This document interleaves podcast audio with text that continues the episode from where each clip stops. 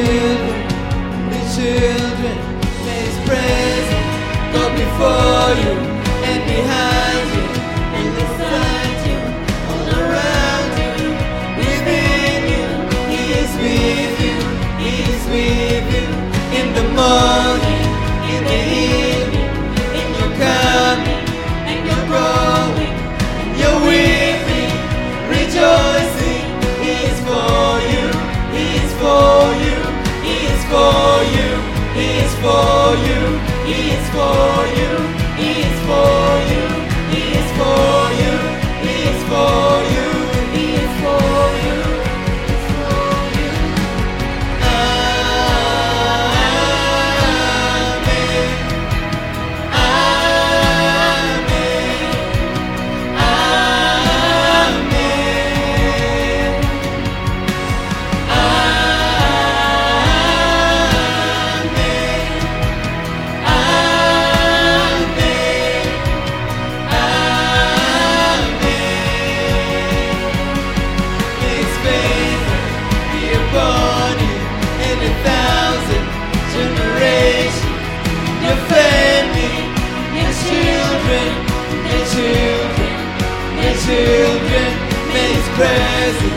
hope for.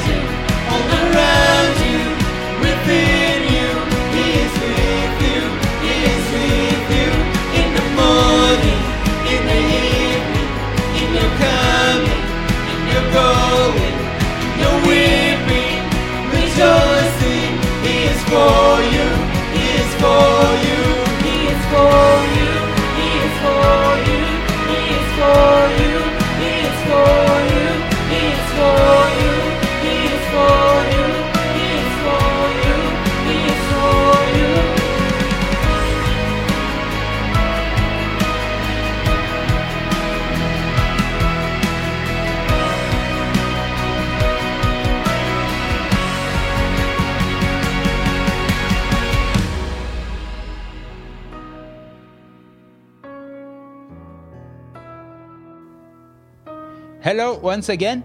So good to be with you today. Uh, this morning, I just have a short word of encouragement concerning giving. And for that, I'm going to read from the book of Ezra, chapter 2, verses 68 to 69. And it says, All the people arrived at the place in Jerusalem where the Lord's temple would be rebuilt. Then some of the leaders of the families brought offerings they chose to give. They would be used for rebuilding the house of God. It would stand in the same place it had been before. The people gave money for the work. It was based on how much they had. And so I just have three uh, quick things to just highlight on this portion of scripture. First one is this that they chose to give. This was not out of uh, compulsion. They were not compelled. They were not forced to give, but they chose. This is something that we also call free will offerings. And so they were not forced to give, but they chose and they gave willingly. And I don't believe that God will ever force anyone to give when it comes to giving towards His work. He doesn't use those means and those tactics. And I believe it is for this reason it is because giving to God's work is not an obligation, but it is a privilege. It is an honor and a privilege for us to be able to give towards God's work. Second thing to note is that it was based on how much they had. They gave in proportion to how much they had. And so we don't believe, for an example, we don't believe that equal giving is the biblical standard when it comes to giving, because that sim- simply would not work, since we each have different abilities and resources. So equal giving is not the standard when it comes to giving in the Bible. But we believe that equal sacrifice is the biblical standard when it comes to giving towards God's work. We each give in proportion to how much God has blessed us, to the kind of resources that God has blessed us with. The scripture says each leader gave as much as he could, and also they were not forced. So God does not just look at the size of the offering, at the size of the thing that you are giving, but He looks at the heart of sacrifice that is behind the offering. And while that, for the person who has many resources, that might seem unfair, for a person with little resources, that is liberating. That, you know, it gives us uh, that sense that God sees and values what we give, regardless of how big or how small it is. Because it means that if a person has little to give, God does not frown upon their offering if it is given generously and sacrificially. And so the third thing to note is that it, it, says they would be used for rebuilding the house of God. And so, what basically had happened here is that God had miraculously made a way for the Jews to be able to return from exile and to go back to Jerusalem and rebuild the temple, which was completely ruined at this point in time. And so that was the vision that God gave, and it was a massive vision, a vision which needed lots of resources to be able to carry out. And here we see that the leaders of the families they got together and they gave willingly as they were able towards the vision that God had provided. And it leads me to this great truth that God gives the vision and God's people bring the provision. And it is such a, a liberating thought, it's such a powerful thought that God, when God gives a vision for what He wants His people to do, He gives us the honor and the privilege to be able to bring the, the provision that will, that will result in that vision being realized, that vision being carried out. And it is such a privilege for us to be able to give towards God's vision. And somehow, you know, it is very interesting. Somehow, this is the method that God has chosen to use for centuries when it comes to supporting His work. He has chosen to give people that opportunity, that privilege to be able to give. He doesn't just drop money from the sky, but He gives us the privilege to give. And so we each have a choice. We can choose to either give reluctantly or grudgingly, or we can choose to give joyfully. But God wants us, each and every one of us, to give with a joyful heart. Let us pray. Heavenly Father, we thank you so much, Lord God, for the honor and privilege that you invite us to be partners with you in what you are doing through bringing the provision, through bringing our gifts, through bringing our offerings towards what you are doing. We thank you, Father. We pray that you help us to be able to use the resources to further your mission, to further your kingdom in a way that glorifies your name. We thank you for all this in Jesus Christ's mighty name. Amen. So the banking details uh, for the church are going to be on the screen right now. God bless you as you give faithfully.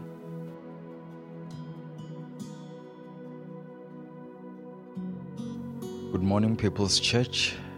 Welcome to our communion time. This is a time where we remember what the Lord Jesus has done for us. And it's ironic that sometimes this is where people tend to want to reflect on how we fall short or how we undeserving we are sometimes people self-condemn in this time and feel that they are not worthy to, to take communion and what i find interesting is in the book of psalms psalms 130 this does not have much to do with communion, but just how God looks at us. And the, the psalmist, the, the author of this book says in Psalms 130, verse 3, it says, If you, Lord, should mark iniquities, O Lord, who could stand? The author says, if, if God were to keep records, were to keep accounts of our wrongdoing, who could stand?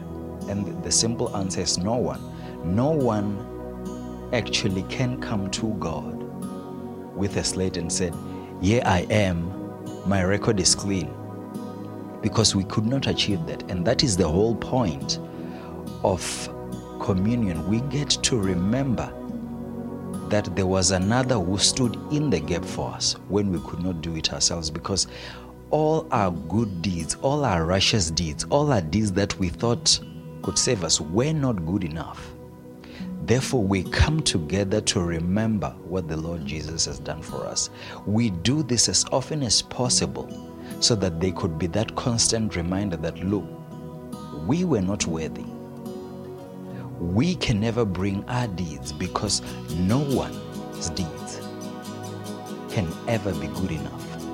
So God is not looking at us counting our mistakes, counting our sins, marking records of wrong. That is not what He's doing. It, it, it, he continues to says, he says, but there is forgiveness with you. There is forgiveness with you that you may be feared that we may revere Him. Forgiveness can only be found in Him, not in our efforts to be better. So I would like to encourage you this morning that let us always look back. I know that during this time we could be thinking, I've fallen short here. I've, I fell short this morning. I fell short yesterday. During these times where people are isolated, they tend to want to crawl into their corners where what they have done, all their wrongdoing, all their sin is confronting them. But I would like to, you to remember, I would like to remind you this morning that God is not keeping your records of wrong. Come back to Him. As you draw close to Him, you will get that assurance that indeed what Jesus has done for you is enough. God bless you.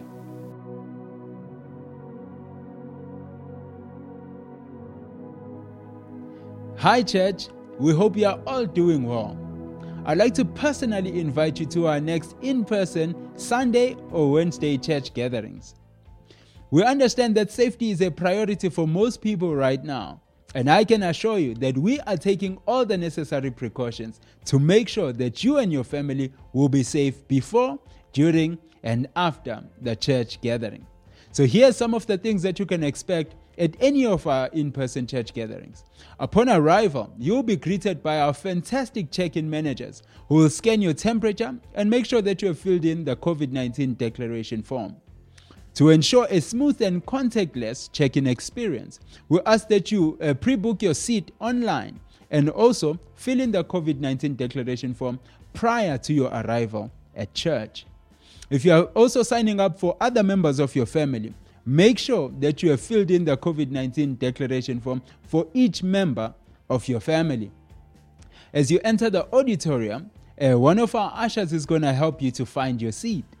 Now, our seats have been spaced out to allow for a safe physical distance between you and those that are around you. But you also have the option of sitting next to your family members and your loved ones. We ask that you kindly keep your face mask on, covering both your nose and your mouth throughout the time that you will be on the church premises, because your safety and the safety of those that are around you is one of our top priorities. And lastly, as awesome as Church at Home has been, we know and we can assure you that it cannot compare to an in person church gathering. So I cannot wait to see you on our next church gathering. Take care and God bless you.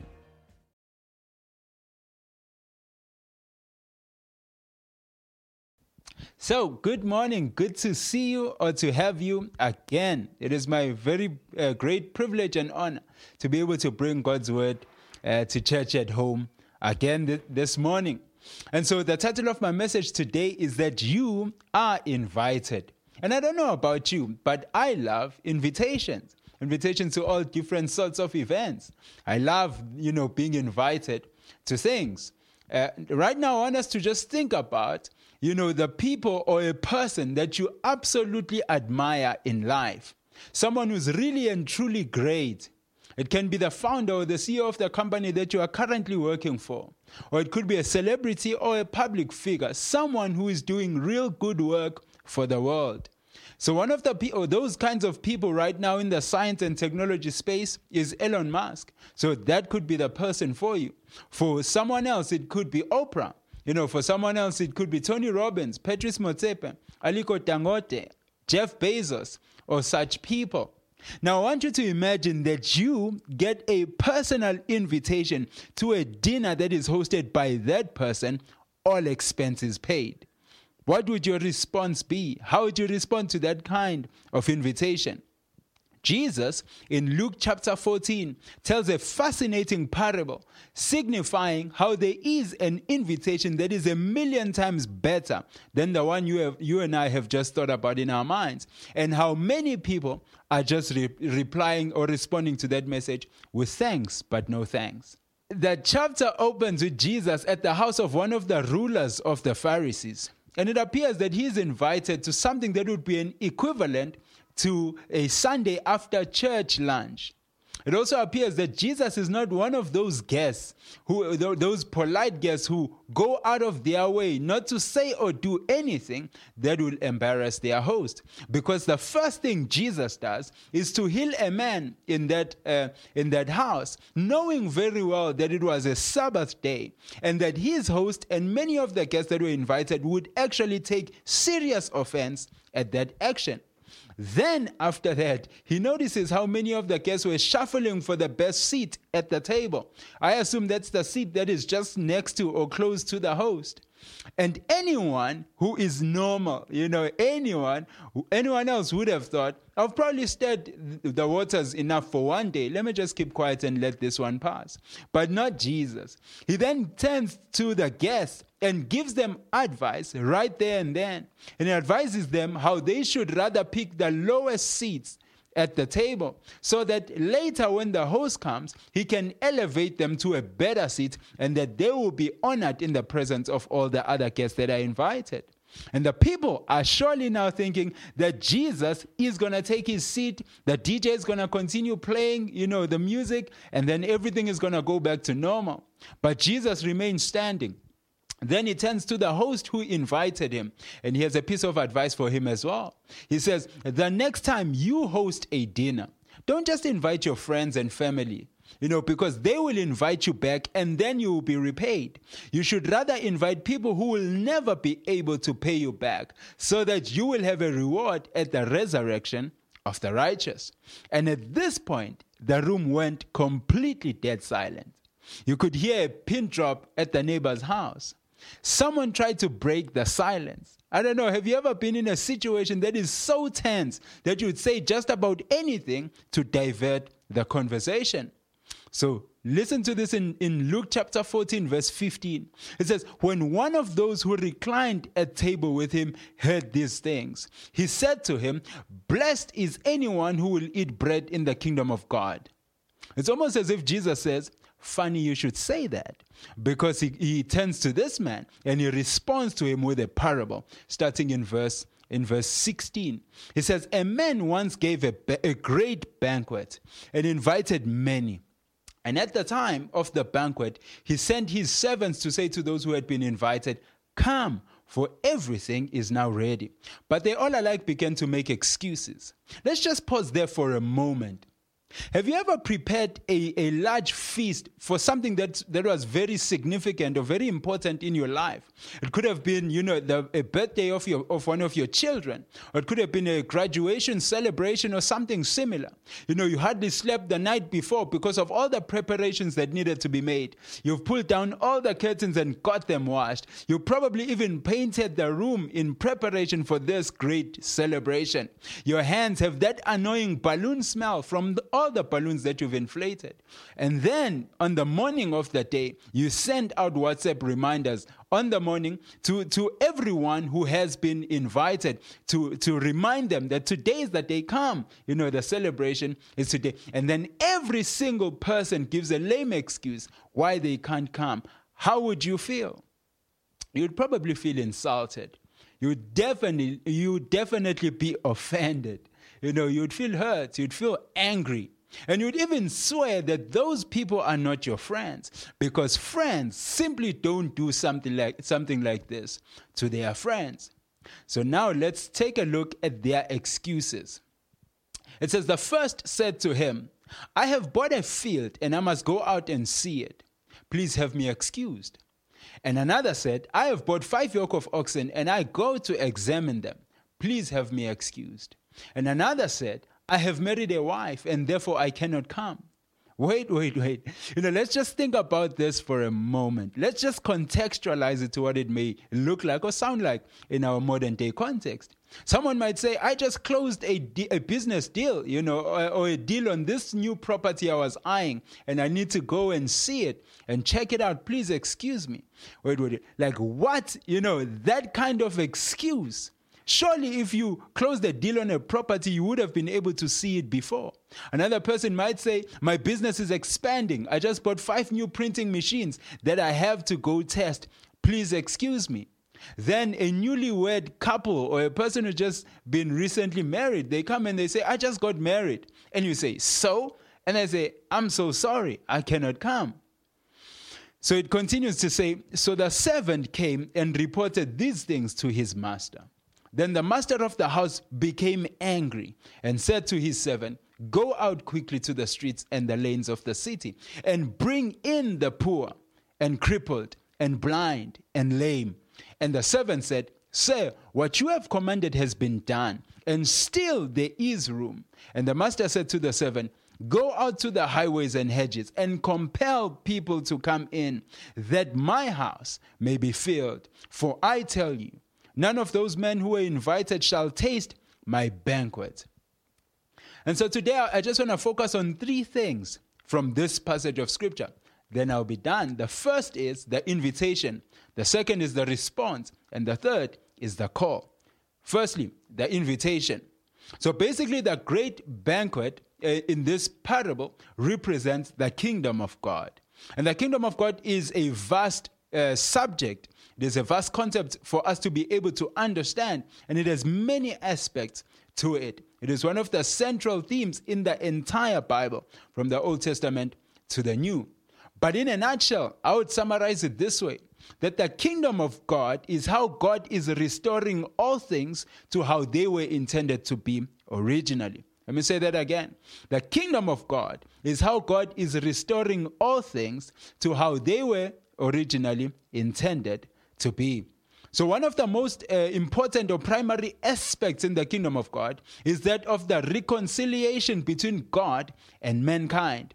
You see, God originally created mankind to enjoy intimate relationship with Him. We get a glimpse of that relationship in the Garden of Eden in the book of Genesis, the first three chapters particularly.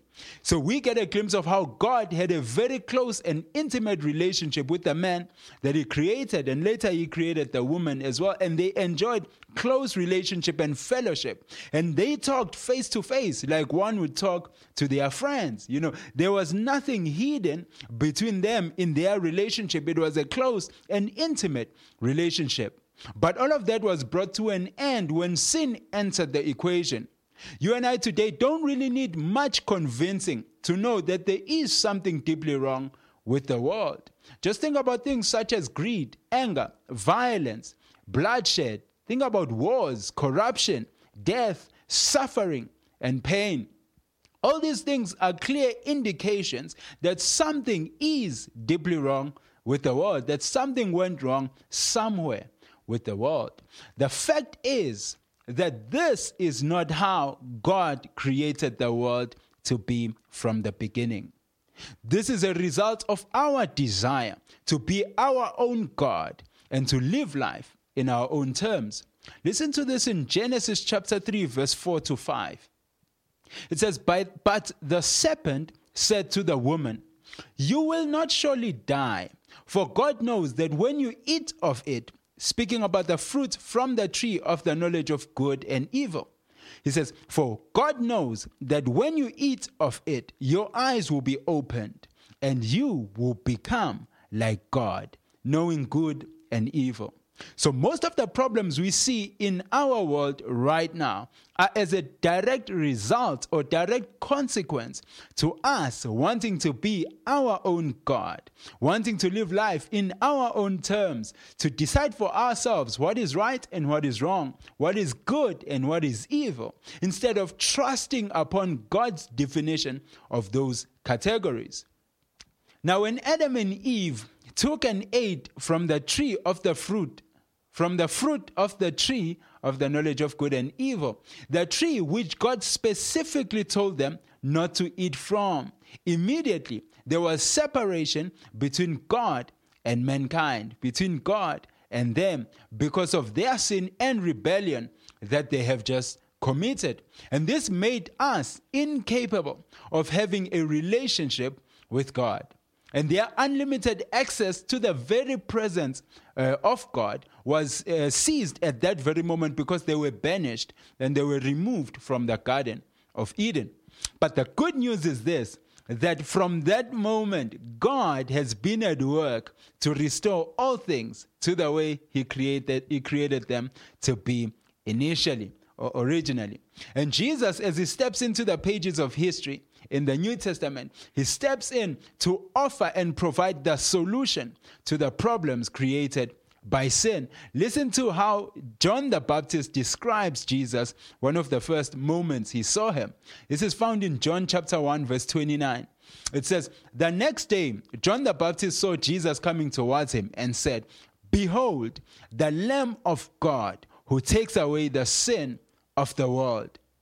And so this is this was Jesus' mission here on earth. You know, when Jesus died on the cross, he was not dying for his own sins, but he was dying for the sins of all of humanity, of all of mankind. His death on the cross was to make the total forgiveness of our sins and the reconciliation between God and mankind possible. His death on the cross was to undo the results of our sins and disobedience, which started all the way in Genesis chapter 3, when Adam and Eve chose to listen to the snake and disobey God by eating the fruit that God had told them not to eat from. And Jesus' death and resurrection are the very door into the kingdom of God. In Revelation chapter 21, we get a very compelling snippet of the time when the kingdom of God will be fully established. If you read Revelation chapter 21, verses 3 to 4, this is what it says. It says, And I heard a loud voice from the throne saying, Behold, the dwelling place of God is with man. He will dwell with them, and they will be his people, and God himself will be with them as their God. He will wipe away every tear from their eyes, and death shall be no more. Neither shall there be mourning, nor crying, nor pain anymore, for the former things have passed away. This is a picture of God's kingdom in its fullness. That God will again live together with his people. He will be their God, and they will be his people. There will no longer be any separation between God and his people. That relationship will have been restored in, uh, in the fullness of the kingdom of God. And he will also undo all the results of sin in the rest of creation. It says, Death will be no more. You know, there will be no more mourning or crying, there will be no more pain or sorrow. He will wipe away every tear from our eyes. The kingdom of God is the greatest thing that you and I have ever heard of. And the good news is that you and I are personally invited to it. Second thing I want to touch on is the response. Our passage continues to say that at, at the time, uh, and at the time for the banquet, he sent his servants to say to those who had been invited, Come, for everything is now ready. But they all alike began to make excuses. Think about that for a moment. They all alike began to make excuses. Here's a very important thing that you and I need to know there are only two possible kinds of responses to God's invitation one is acceptable, and one is completely unacceptable. One is a good response, and the other one is a bad response to God's invitation. You know, Tim Keller is credited with coming up with the phrase or the term uh, middle to be middle class in spirit. In his writing, he first uh, offers the definition of being middle class in spirit by contrasting it to what it means to be poor in spirit. So he first says that to be poor in spirit means seeing that you are deeply in debt before God. And you have no ability to even begin to redeem yourself.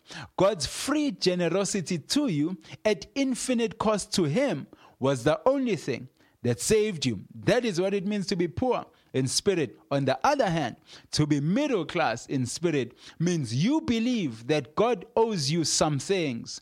He ought to answer your prayers and to bless you for the many good things that you have done. Even though the Bible doesn't use the term, by inference, we can say that you are middle class in spirit. You feel that you've earned a certain standing with God through your hard work. You also may believe that the success and the resources you have are primarily due to your own industry and energy. And so there are only two potential responses that you and I can give in response to God's invitation. Now, let us turn to Revelation chapter 3, verse 15 to 18. And keep uh, Tim Keller's uh, uh, definitions in mind. Revelation chapter 3, verse 15 to 18. This is Jesus himself talking. He says, I know your works, that you are neither cold nor hot. I could wish that you were cold or hot. So then, because you are lukewarm and neither hot nor cold, I will vomit you out of my mouth. Because you say, I am rich, I have become wealthy and have need of nothing, and do not know that you are wretched, miserable, poor, blind, and naked. I counsel you to buy from me gold refined in the fire, that you may be rich, and white garments that you may be clothed that the shame of your nakedness may not be revealed, and anoint your eyes with eye salve, that you may see. And so here, Jesus talks about three potential states that one can be in. The first is to be cold. This is basically living as if there is no God, not caring, you know, one bit about who God is and what does he have to say about you and life. A second state is to be hot. It says total commitment and enthusiasm that comes from the realization that one is totally dependent on and desperately in need of God. And the third potential state is to be lukewarm, to be in between. This is the wishy washy kind of commitment that comes from thinking you have in need of nothing, that you are self sufficient, that you are fine all by yourself. And therefore, you just give that wishy washy kind of commitment, lukewarm commitment to God. And Jesus has very strong things to say about a person who's lukewarm. He says, I would even rather, I would even choose that you either be hot or even cold because I, I cannot take, I cannot tolerate a person who's wishy washy. If you continue in this state, I will vomit you out of my mouth. This is, these are the strong things that Jesus has to say about that kind of person. So as I've mentioned, that there's only two potential ways of responding to God's invitation. Either we realize that we are indeed poor in spirit and are desperately in need of God. We need God's forgiveness. We need to get right and to get back into relationship with God. The other one, the other way, is every kind of response. Every kind of response that you can think about, from lukewarm to cold, that is the other um, that is the other response, which is absolutely offensive to God and absolutely unacceptable. So the question that remains to be answered is this How much are you and I willing to give up in order to be part of God's kingdom? Don't hear me wrong. I'm not talking about payment or an entrance fee into the kingdom of God. What I'm talking about is a demonstration of the value that you place on being part of God's kingdom, what you are willing to sacrifice, and the sacrifice that you are willing to incur to be part of God's kingdom. How much are you willing to sacrifice to be part of God's kingdom? And if your answer is something other than, I am willing to give up absolutely everything to be part of God's kingdom. If your response is anything other than that, then, then, that response is simply not good enough. You know, you are not fit to become a follower of Jesus Christ. It's interesting, the very next teaching in Luke 14 talks about counting the cost because there is a cost to be counted. There's a cost to be incurred to be able to be part of God's kingdom. In Matthew chapter 5, verse 3, Jesus simply says this it says, Blessed are the poor in spirit, for theirs is the kingdom of heaven. And so the third thing I want to touch on is the call. After the, the servant responds and gets back to the master to give him feedback on, on the responses that, uh, that the people that were initially invited gave, he was angry. And he said, Go out into the highways and the hedges and compel them to come in that my house may be filled. It's interesting. If you study that little word that is translated compel, it, ha- it has the following range of meanings and uses to necessitate, to force, to compel, to constrain, to urge. You see, we are not to use shady or deceptive means to bring people into God's kingdom, but we are to make a considerable effort to get each and every person to accept the invitation because it is really foolish to do otherwise. It is foolish to let this opportunity pass you by. It is foolish to say no to this invitation. And so we are to compel people to accept this offer of salvation. In conclusion, I just want to talk to two categories of people. The first person is a person who has not yet accepted or responded to this invitation. And there are many reasons why people have never responded to the invitation. But if that is you, I would like to give you the opportunity to respond right now. The message is clear. The servant says, Come, for everything is now ready. You are invited into the kingdom of heaven, into the kingdom of God. So the question is, what will your response be? Are you going to make some sort of excuses why you can't come now? Or are you going to get up right away and make your way to the kingdom, to the celebration? My honest prayer is that you would get up right away and make your way to the party because I believe with all my heart that there is no excuse for making any excuse not to accept the offer of salvation. And all you have to do is to say yes to Jesus, is to allow him into your life, is to make him the Lord and Savior of your life. And don't allow or let the fear of what other people are going to think or even say about you to deter you or prevent you from accepting this invitation. The Master says, Come. The time has come. Come, for everything is now ready. And if you recognize your desperate need for God's forgiveness and God's acceptance and God's salvation, you can pray to God. Pray right now and say, God, today I say yes to Jesus. I thank you for what you have done to make the total forgiveness of my sins possible. I thank you for making it possible for me to be reconciled back to you. And today, I lay my life in your hands. In Jesus' name, amen. And if that is you, welcome to the family of God. I am excited. This is the best decision you could ever make.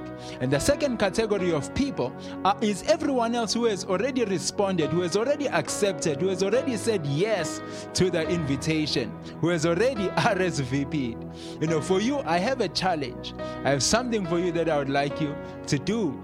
You, and, and as I already mentioned, when the servants reported back to the master all the excuses that those who, uh, who were invi- i- initially invited said, the master was deeply insulted. But this is the thing that he did. He turned that insult, he turned that anger into generosity and an opportunity for many who were not initially invited to get a- an opportunity to be partakers of the great banquet. He says, Go out into the highways and the hedges and compel people to come in that my house may be filled. The master's desire, the master's commitment is to his house being filled, and God's desire is that his kingdom may be full. And so this coming week, I'm challenging you, and my challenge to you is to invite just three people who don't normally come to church to come. For those of us who can invite more than three, that's fine. But for the rest of us, let it not be any less than three. You know, invite people to come to church. And we have created some digital resources to help you as you invite people. And so you can click the invitation resources link on the on the episode description if you're watching from YouTube or Facebook, or there's a link on your screen if you're watching from Church Center. Those are some of the resources that you can use as you invite people to come to church. And remember, we are to do everything in our power to convince people to come because there is no excuse for making any excuse not to accept the offer of salvation. Let us pray. Heavenly Father, we thank you so much, Lord, for everything that you have already done. We thank you, Father God, that you have invited us. We thank you for this great and unimaginable invitation. That you invite us to be part of your kingdom.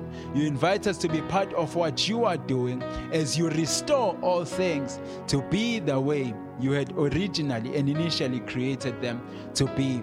Father, today, Lord, we thank you so much and we recognize that it is really foolish to say no. It is foolish to pass up on this opportunity.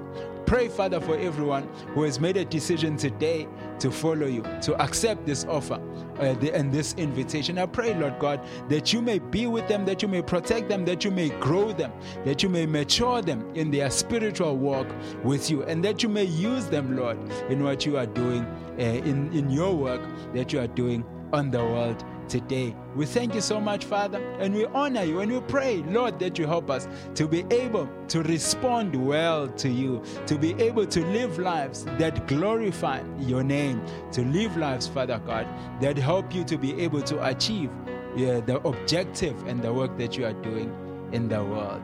And we pray, Father, as we go out, as we invite even more people to come into your kingdom, that you be with us, that you help us by your Holy Spirit, Father, to be able to have the right things to say, to be able to, uh, to have answers to the questions. And most importantly, we pray that more people may come to hear and to be a part of your kingdom because you are committed to your house and to your kingdom being full.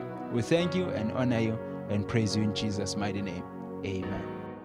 Hi, my name is Mondli Kele, and together with my wife, we pastor People's Church.